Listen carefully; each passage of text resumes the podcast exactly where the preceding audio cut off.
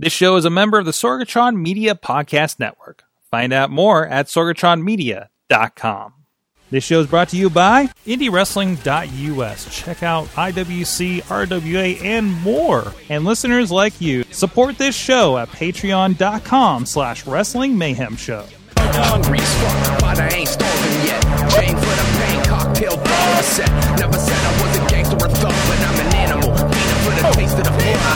Hey guys, this is the Indy Mayhem Show. I'm Mike Sorg at Sorgatron on the Twitter. This is the show we talk with people in and around independent professional wrestling, as we have been doing for a good long time. Please, of course, follow WrestlingMayhemShow.com. That's where you can find this and so many other fine wrestling podcasts, and as well as IndyWrestling.us, where this is also featured. And you can also see a lot of people that we've had on past episodes featured on there on VOD, on DVD, on on the Indie Wrestling Network, however you may do it. And and and and tonight tonight I got so this isn't a promotion on the network, but this is somebody that we've had to work with uh, um, uh, recently and on the production side of things, live on FITE TV. Uh, if you follow me on Twitter, I know you've, you've seen you've seen the images, you've seen the crazy stuff going on out there in Chicago of all places. It was a it was a fun drive three weeks going out there uh, uh, from here in Pittsburgh, but uh, it was a lot of fun, and I'm so fortunate to have the promoter of Warrior Wrestling on the line right now, Steve Tortorello. Again, you know, I, I had the fortune, um, again, hooked up for the great Mike Moran, uh, another great production guy uh, that I've worked with over the years in wrestling, boxing. He does all kinds of cool stuff. Um, but I got the name with you guys, and, and it was such a great experience. And, and thank you so much for coming on the show because I, I want to learn more about you guys because just a little bit of working with you and hearing like little bits of what you guys have been doing and seeing it in action. And, and I, I want to have a longer conversation with you that's not around we gotta get the show going. yeah.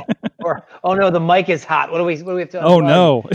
yeah, yeah. Watch what we're saying. Now we can get the real story. Uh, So first of all, little icebreaker. Um, before we get into the promotion and everything, you of course, uh, you know, we talked a little bit. Like, you know, have your you're you're not here if you don't love it, right? So, what, what is your earliest memory of uh, professional wrestling? Wow. Um. So I have two. So I'm born in '85. Mhm. And I, as a four, five, six year old, was, of course, like every good red blooded American kid, was a Hulkamaniac. And I remember a couple of things. I remember um, whenever Yoko, Z- was it Yokozuna, it was Earthquake, excuse me, it was Earthquake broke Hogan's back. Yes. And I remember watching that as like a five year old. And like I thought about that throughout my day. Like I'd be at kindergarten and or you know, first grade and I'd be like, can't believe he broke Hogan's back. Um, so I remember that vividly staying with me from watching it on Saturday morning. And then I also remember, so my dad, when I was very little, my dad broke his arm. He's okay, but he broke his arm and he had to have his arm in a big cast. And myself and my friends just thought like my dad is cowboy Bob Orton, right? Like my dad can knock people out with his cast and like he should never get the cast taken off. hmm So those two things stand out to me as the earliest thing I can recall in wrestling. That's fantastic. Uh, a fun fact: I do believe my wife did send get well cards, a get well card to Hulk Hogan when he was uh, in the hospital with earthquake. Yeah. Yes. Yeah. It, it was that was the best time. That was that's that that was peak. That was peak for my growing up. Yes. It was it was magical. And, I had, of course, as everybody else had, I had every action figure. I had the wrestling buddies. I had all three, you know, they had the Hogan body slam action figure. There was Mhm. the Hogan uh, uh, flexing action figure, and I think there was a Mhm. punching Hogan. You know, I had Jake the Snake. I had everybody. You know, I'd have the ring out in the basement with the entire WWE roster, WWF roster all around, and I'd have tournaments and Royal Rumbles and all of that. That's awesome. So, so going from there, so you grew up around this and everything, and I know you, you've you've had uh, you've dipped your toe into professional wrestling one way or another over the years before Warrior Wrestling. Can you tell me a little bit about that? Like, where did you like you you had a love for it? Like, how were you kind of uh, dipping into that? Great question. So I so I got out of it a little bit in the 90s, and I came back with Hell in a Cell in '98. Mhm. Uh, my buddies, who I teased mercilessly for loving wrestling, sat me down one day in summer of '98, and they're like, "You're watching this tape." And then, of course, it was like, you know, Paul falling off of his horse, or Saul falling off his horse, becoming Paul, and then he sees Jesus in the sun. Like it was this moment of like, "Oh my God, wrestling is the coolest thing in the world." So starting from '98 on, I was back in. Um, in college, I actually wrote my honors thesis in American Studies. I was an American Studies major on the history of pro wrestling from World War II to the present. And so I just did tons of research. Yeah, it was amazing. It was so much fun to work on. Um, I went to tons of indie shows in college. So I saw, you know, a very young CM Punk in the high school gym, three blocks from my parents' house. Um, and, and, so as far as getting into the business after college, after I wrote my um, my thesis, I actually, long story, but I, I, was able to apply for a position in WWE. I did not get it, but I interviewed for a creative writing position in WWE. And then I ended up out in Los Angeles where I was doing a volunteer teaching program. And there I trained in wrestling at Mach 1 Pro Wrestling in Anaheim. I went to PWG all the time. Um, I was just trying to get around it as much as possible. And I moved back to the Chicago area in 2010 and really just went to indie wrestling, went to see as much as I could, absorbed as much as I could. And in 2017, I was um, had been devoid of a creative project. I'm a creative type. I've run uh, improv and sketch comedy troupes. I've I've done a whole bunch of different creative things throughout my life, and I was looking for the next thing. And I just I said, you know what? I gotta get into in some way, shape, or form helping to produce indie wrestling. So the fall of 17, that seed was planted, and then Warrior Wrestling was born basically on Christmas of 2017, and we had our first show in spring of 18. Wow, that's that's amazing, and, and and, again, you know, I was amazed because I've heard of Warrior Wrestling. I, have heard, you know, yeah, see you guys on social media. I, I hear uh, uh, Beastman was showing me a little bit of your stuff a couple months ago from being out there, and I, you know, you know, seeing some of our guys come out there from the Pittsburgh area, and uh, and it was always just like I, I didn't realize how new you guys were. I was amazed when I showed up there the first show in September, and you guys said that was your like your tenth show, and I was like, yeah. "This is your tenth show, and and and uh, you have it this together." you know, it, it's like I know people that have been running ten years that aren't as organized as you guys. Well, thank you. I appreciate that greatly. We've got a, a great team of people that work really, really hard. I, I think honestly that comes from all of us who are on the team for Warrior have been running some type of production one way or another for 15 20 years. So even mm-hmm. though we were only 10 shows deep in wrestling you know i used to book concerts and run concerts in college. Uh, my friends and i as i mentioned earlier owned a sketch and improv comedy uh, company. And and my day job as we'll touch on in a few minutes is i'm the principal of the school. So i do nothing but run giant meetings and events and coordinate things. So really uh, we didn't jump into wrestling wet behind the ears. We've done events and organization quite a bit. Yeah. We just applied that to wrestling. That's amazing. That's amazing. So, so, so, tell me a little bit about the the germination of this. Like how uh, you know, other than you needed the, the creative project, but you know, again, this is a wrestling show at a Catholic school. Um, mm-hmm. and has run uh, solely at the at the Catholic school. And and this am, am I, uh, this is also a fundraiser for the school as well. Yep. So uh, proceeds from the shows go to uh, our scholarship fund, basically to help kids afford to go to school. Excellent, excellent. Uh, so I, I have seen the conversations with uh, uh, places trying to run it in churches and and and uh, Christian schools and whatever in the area here. Um, how does how does wrestling go over in that conversation there with uh, with uh, with with with, with your your crew? You know what? Incredibly well, actually. Mm-hmm. Surprisingly, mm-hmm. when we did the first show, we we had a few people in the community who reached out and you know what is this, you know, et cetera, because I think their vision of wrestling was 1998 WWF. Oh yeah, right. Oh, yeah. Sable and and Stone you know, Cold and uh, yeah, all of those things. And I think once we were able to show people, no, no, this is a, it's a family friendly show. It, it's it's action. It's basically Cirque du Soleil, but in a wrestling ring after the first show, we didn't have any concerns from anybody. It was basically once we showed that this can be done well and done in a way that's accessible for families, um, we were off to the races. But there were definitely some people who doubted a little bit. But um, you know, my boss at the school took a chance on it, and I'm forever grateful. Amazing, amazing. So, so, so again, looking through your history, and and and this is the roster. You know, I, I was I, I never I, doing the first show. I didn't absorb how many people were on that show that I saw Wednesday night, that I see Tuesday night. You know, uh, uh, people that I've want to work re- wanted to work with in the indie wrestling. Uh, uh, uh, from the start, was it always a, a big name kind of affair? It was, you know. So I, I'm a real big nerd about this kind of stuff. And bef- when I pitched it to my boss, how we're going to do this, how what we can budget for, what we the school would make, all mm-hmm. of these things, um, I had a theory very early on that you either need to be very small or very big. Yeah. Where independent wrestling shows die is where they're in the middle. They spend a middle amount of money on middle draw names and they draw middle to low and then they they end up losing money.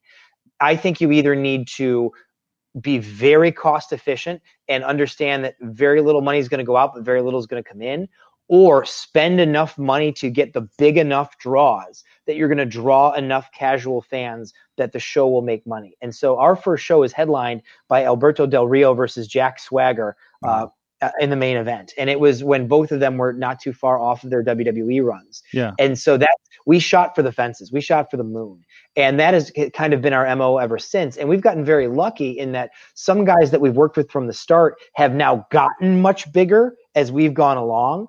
So it's funny, people are like, oh my God, you got Brian Cage and Lance Archer and Jeff Cobb. And I'm like, yeah, we've known them for three years now. Like I just text them like, hey guys, we're gonna do a show. You want to jump in?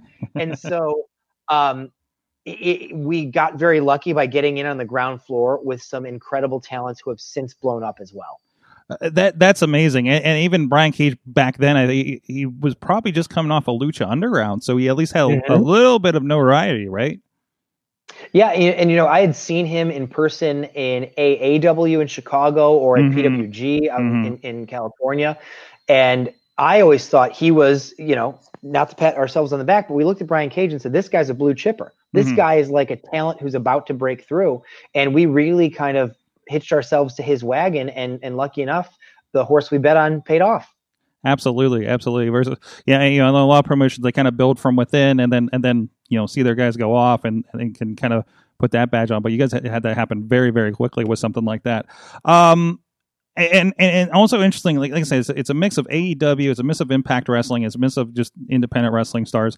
Um, what what are you know, and and, and I think what, what the reputation has to, to help expand that kind of roster, right? Yeah, you know, it's it's interesting. We so first of all, all credit to Alberto Del Rio, who has since fallen from grace and gotten himself in a lot of trouble. Mm-hmm. He was a total pro when he was with us, but when he signed on to do our show, mm-hmm. that opened up the doors for everybody else. I think people who before weren't responding to our emails, all of a sudden when we advertised him, we got responses to those to those emails. And then we knew it was very important to stick the landing on the first show, to treat everybody well, to do the best job that we could.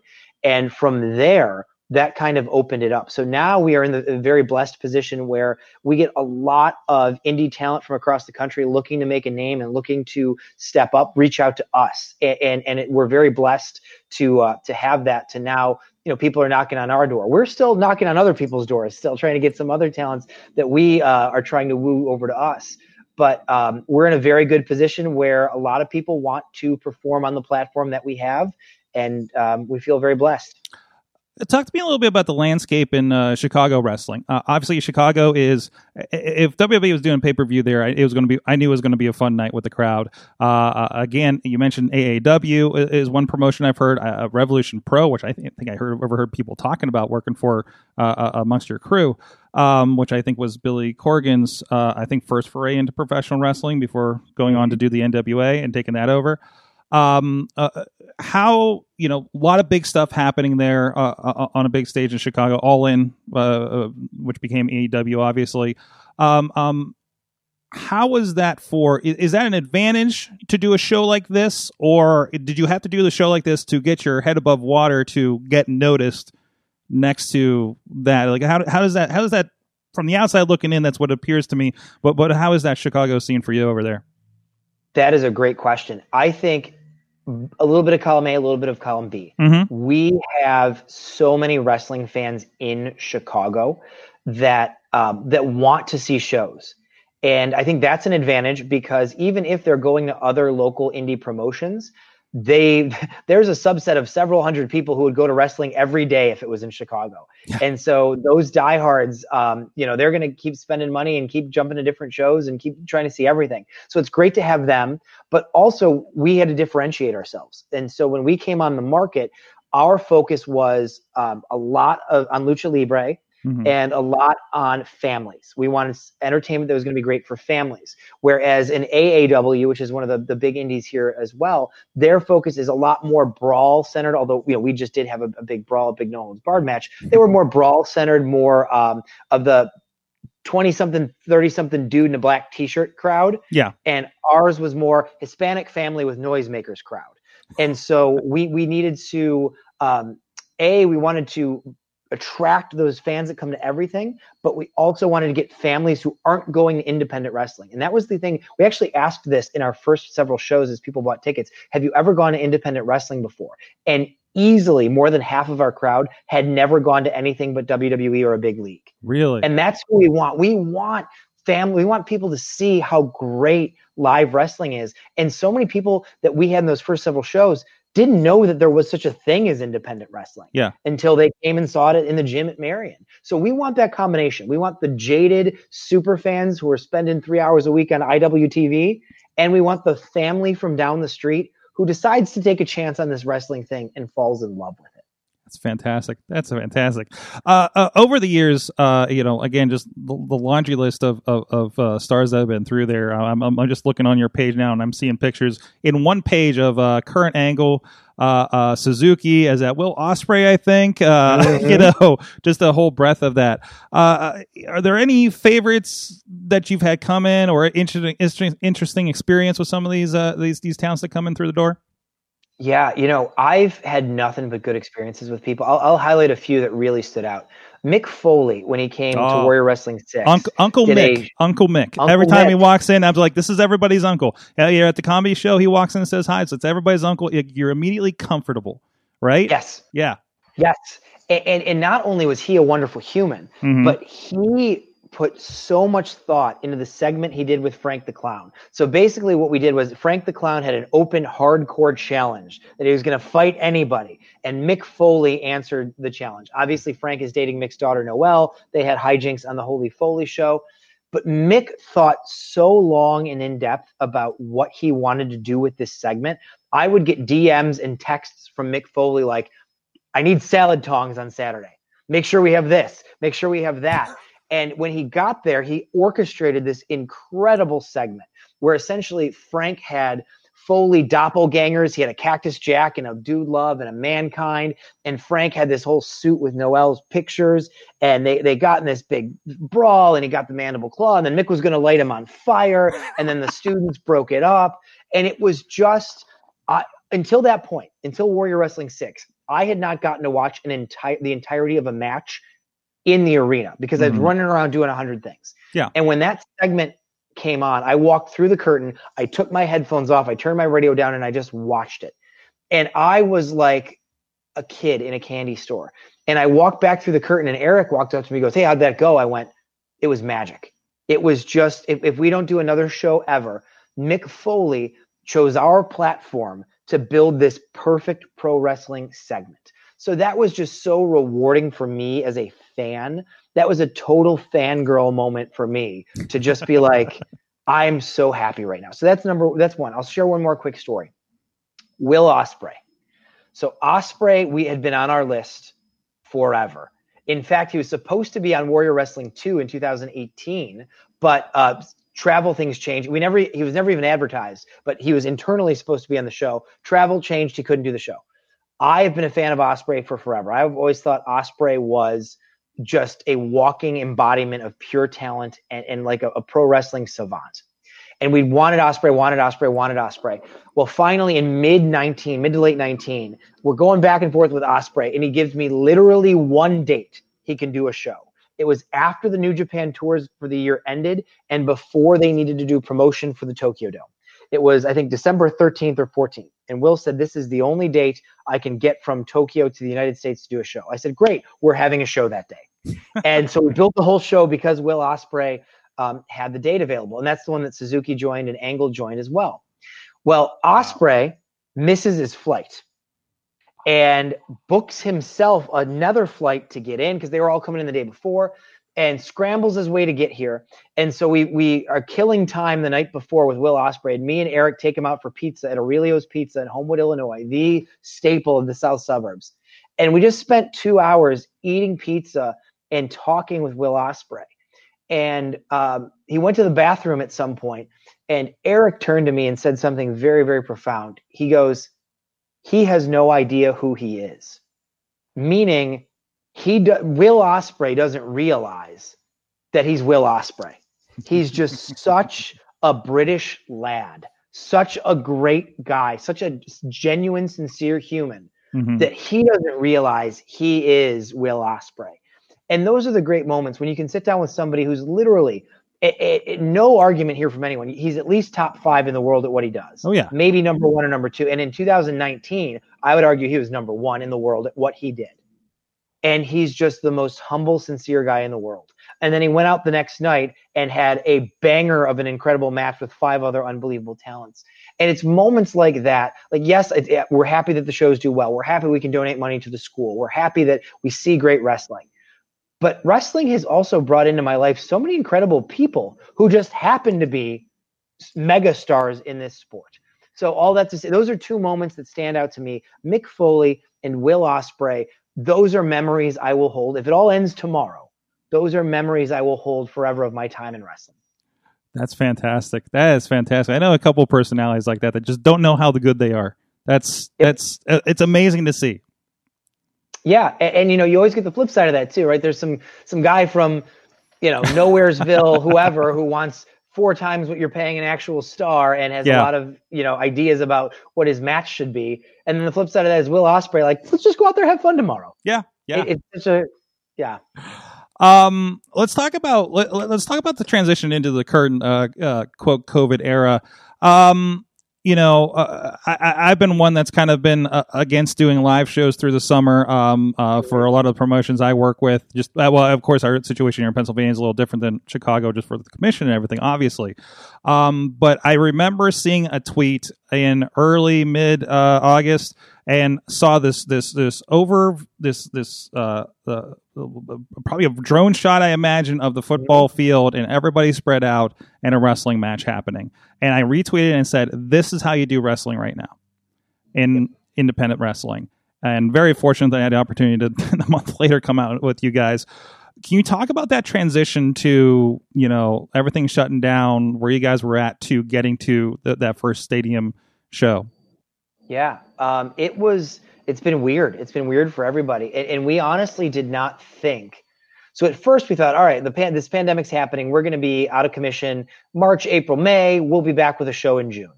As we got to late April, and, you know, into May, it's like, all right, nope, no, this is much longer than anybody had any right to fear. We then we thought, all right, we're not doing shows anymore not for the foreseeable future. So that's when we did a, a watch along on Twitch, and we did a best of DVD, and we did Mhm. some other things just to keep people, you know, we surveyed all of our fans about a lot of things. And then in late June, the governor of Illinois came out with their directions for outdoor seated spectator events. Mm-hmm. And I forgot how it got sent. Somebody sent it to me and I read it and I went, well, wait a second. This we can do. And actually, my buddy Eric had pitched a year before in, in summer of 19. Eric had pitched the idea that we should do an event called Friday Night Lights outdoors on the football field and make it like a picnic in BYO and yada, yada, yada. And we didn't do it for scheduling and a variety of other reasons. Well, in late June of this year, we read the governor's thing and I called Eric and I said, You remember your idea from last year? Read this.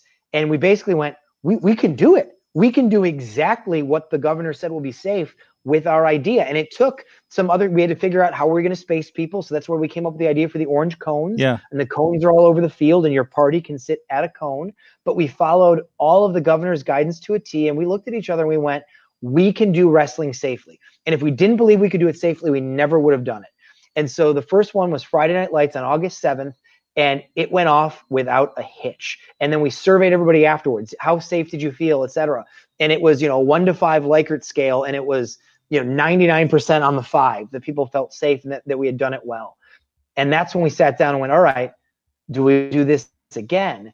And knowing that it would have to be outside, we said, well, let's do it a handful. Let's do it three more times, and then the weather will change, and then we'll go into hibernation for the winter. And that's what we did. That's what became the Stadium Series, and that's what became your creative touch on our production. uh, it was fantastic. So, and, and you guys definitely went went went all out with those last few shows, obviously. Um, and uh, it was a lot of fun to do that. So, so, so you know, and, and, and looking forward, like you know, depending on where you are in spring, I, but well, oh, I guess even without, you're kind of you're kind of sold on doing these uh, stadium uh, uh, shows for the summers, at least in the ongoing future, Absolutely. we had a lot of people who said this is better than being indoors. Mhm. Let's always do it and use indoors as a rain date. We've had other people who said post COVID, you know, do a few during the year indoors and then have a big summer one outdoors. It'll be like our WrestleMania outdoors. That's amazing. That's amazing. What, what's your uh, what's your high point from the stadium series and Friday Night Lights so far? Oh my gosh. You know, um, there's a couple. Number one was Kylie and Tessa because uh, there's just so much that goes into the, the two of them as individuals. Yeah. And the, the fact that they got to have that match. So, so totally behind the curtains here. No, you know, no kayfabe, everything dead. Um, those are two of the best humans I've ever met in my entire life. And honestly, watching Tessa's name get dragged through the mud for a, from a lot of people who jumped to conclusions and made assumptions and attacked without knowing the human being.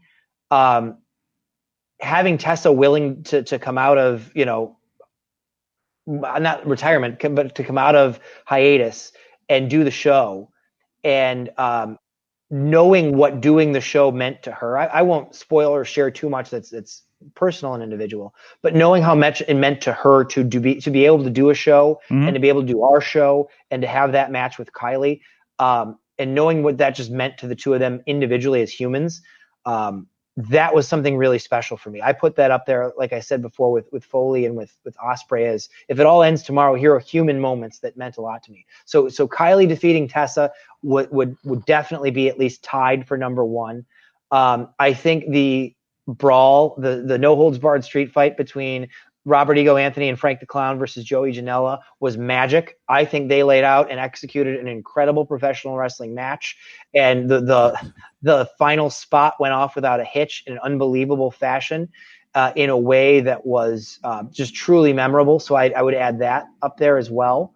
Um, I would also say the evolution of the Rascalz. You know, Trey Miguel winning the title at the end of the Stadium Series was not a foregone conclusion. In fact, everything was up in the air with that match, with Brian Cage's match having to mm-hmm. do rework because Zane was out, etc. And, and when we put that match together with Pillman, Cage, and Trey, we put that match together that way because it could go any way, and we know we would be happy with any of the three ways that that match went. And when Trey won the belt, he had not told his girlfriend Alicia Atout he had not told Zachary Wentz. In fact, he worked them and they thought the finish was something different. So I was standing on the stage when it went down, and Zachary Wentz nearly jumped out of the bleachers, ran around the fence, came up to me on the stage, and he just said, Can I go out there? I said, Absolutely. And he just bolted to the ring, slid in, and just hugged Trey, the tightest hug I've ever seen and that was pure emotion because Zach did not know the finish of that match. So just as I had shared before with Foley and, and Ospreay, the Tessa Kylie match and that main event and its finish um, were human moments that meant a lot to me in this series. That's amazing. That's amazing. Um, so tell me, we usually like to end with a little bit of a, a, a you know, there's ups and downs in indie wrestling, and this is probably mm-hmm. more for the wrestlers. But I'm sure you run into stuff uh, uh, on your side. What's the best and the worst thing about running an indie wrestling show? Wow. Um, the best thing I'll just echo what I've already said. It, it's it's the people. Mm-hmm. Um, we have, I think, by the way we try to run and by who has, has been drawn to our shows, we only really have great humans that we work with, and they all want to do a really good job because we all get along. Right? Mm-hmm. It's not a date for um, you know it's not just a date on the books to take a, a match for guys. Like guys want to have great matches. They want to do a good job. They look forward to being with us and we look forward to having them. So i think that camaraderie is the best part of indie wrestling when it's done well. And i've seen that done in other places too. Not to say by any means that we have a monopoly on that mm-hmm. but when that camaraderie is developed that's the best thing. I think the worst thing gosh um, every now and then you have to run into some of the politics of indie wrestling and of um, the old Carney way here and there from people, but I would say that that is very few and far between with us. And I think that's because of the people that we keep on our roster, because of the way that we run our shows. So that's a pain in the butt when it happens, but 95 times out of 100, it doesn't happen. And even enduring that is absolutely worth it for the moments like Tessa returning, the moments like Trey getting squeezed by Zach, the moments like Janela pulling off the goalpost swanton. And then us talking to him in the back afterwards. And we're like, why did you jump from the edge? It's much more sturdy in the middle. And he goes, it's much more sturdy in the middle. Like, yes. So like those kind of things make it all worthwhile. That's amazing. Uh, well, and if people want to see everything that's going on, of course, all those shows were out on FITE TV uh, for the Stadium series, and I know they just I just got the email today that they just debuted on on Highspots as well. If you want to check those out. Yep, as are all of our old shows. So if you're new to us, if you just saw the Joey Janela leap, or just saw Tessa's return, or just saw Cajun Carter, which is unbelievable, go back and watch all the old stuff. Not only to, to give us a watch, but also to see some great talents do their things. I mean, uh, Team White Wolf, A Kid and Carlos Romo had a match with the Lucha Brothers that just tore the house down. Bandito and Brian Cage, SCU and OVE. There's some really great stuff in the deep catalog. So go watch it on Highspots. There you go. It's a lot of good stuff. Uh, um, nothing but good things going out there. It was a lot of fun, and and and I'm always happy when there's a, a good, easy crew to work with, and very, you know, ev- everybody helped with anything I needed to get the show off the ground on my end, uh, uh, uh, on the stream and everything. And uh, it was it was a lot of fun to, to, to meet all the guys out there and and uh, and then be a part of that. So Mike, thank you for, for helping. Thank you for having me today. Um, it's great to get to know you as well and add you to that collection of great people in wrestling. And I'm sure we'll work uh, work together again in the future. awesome. What's the website for you guys in all social media? We're warriorwrestling.net and social media is at Warrior Wrestling, but no vowels in wrestling. So W R S T L N G. That's Instagram and Twitter, and then Facebook. We're just Warrior Wrestling. Awesome. Go check it out, guys. You won't be disappointed. Uh, check out Warrior Wrestling. And of course, please go check out everything that we have going on over on our site as well at IndyWrestling.us, indywrestling.network. Um, and uh, until next time, wherever you're getting it, please support indie wrestling.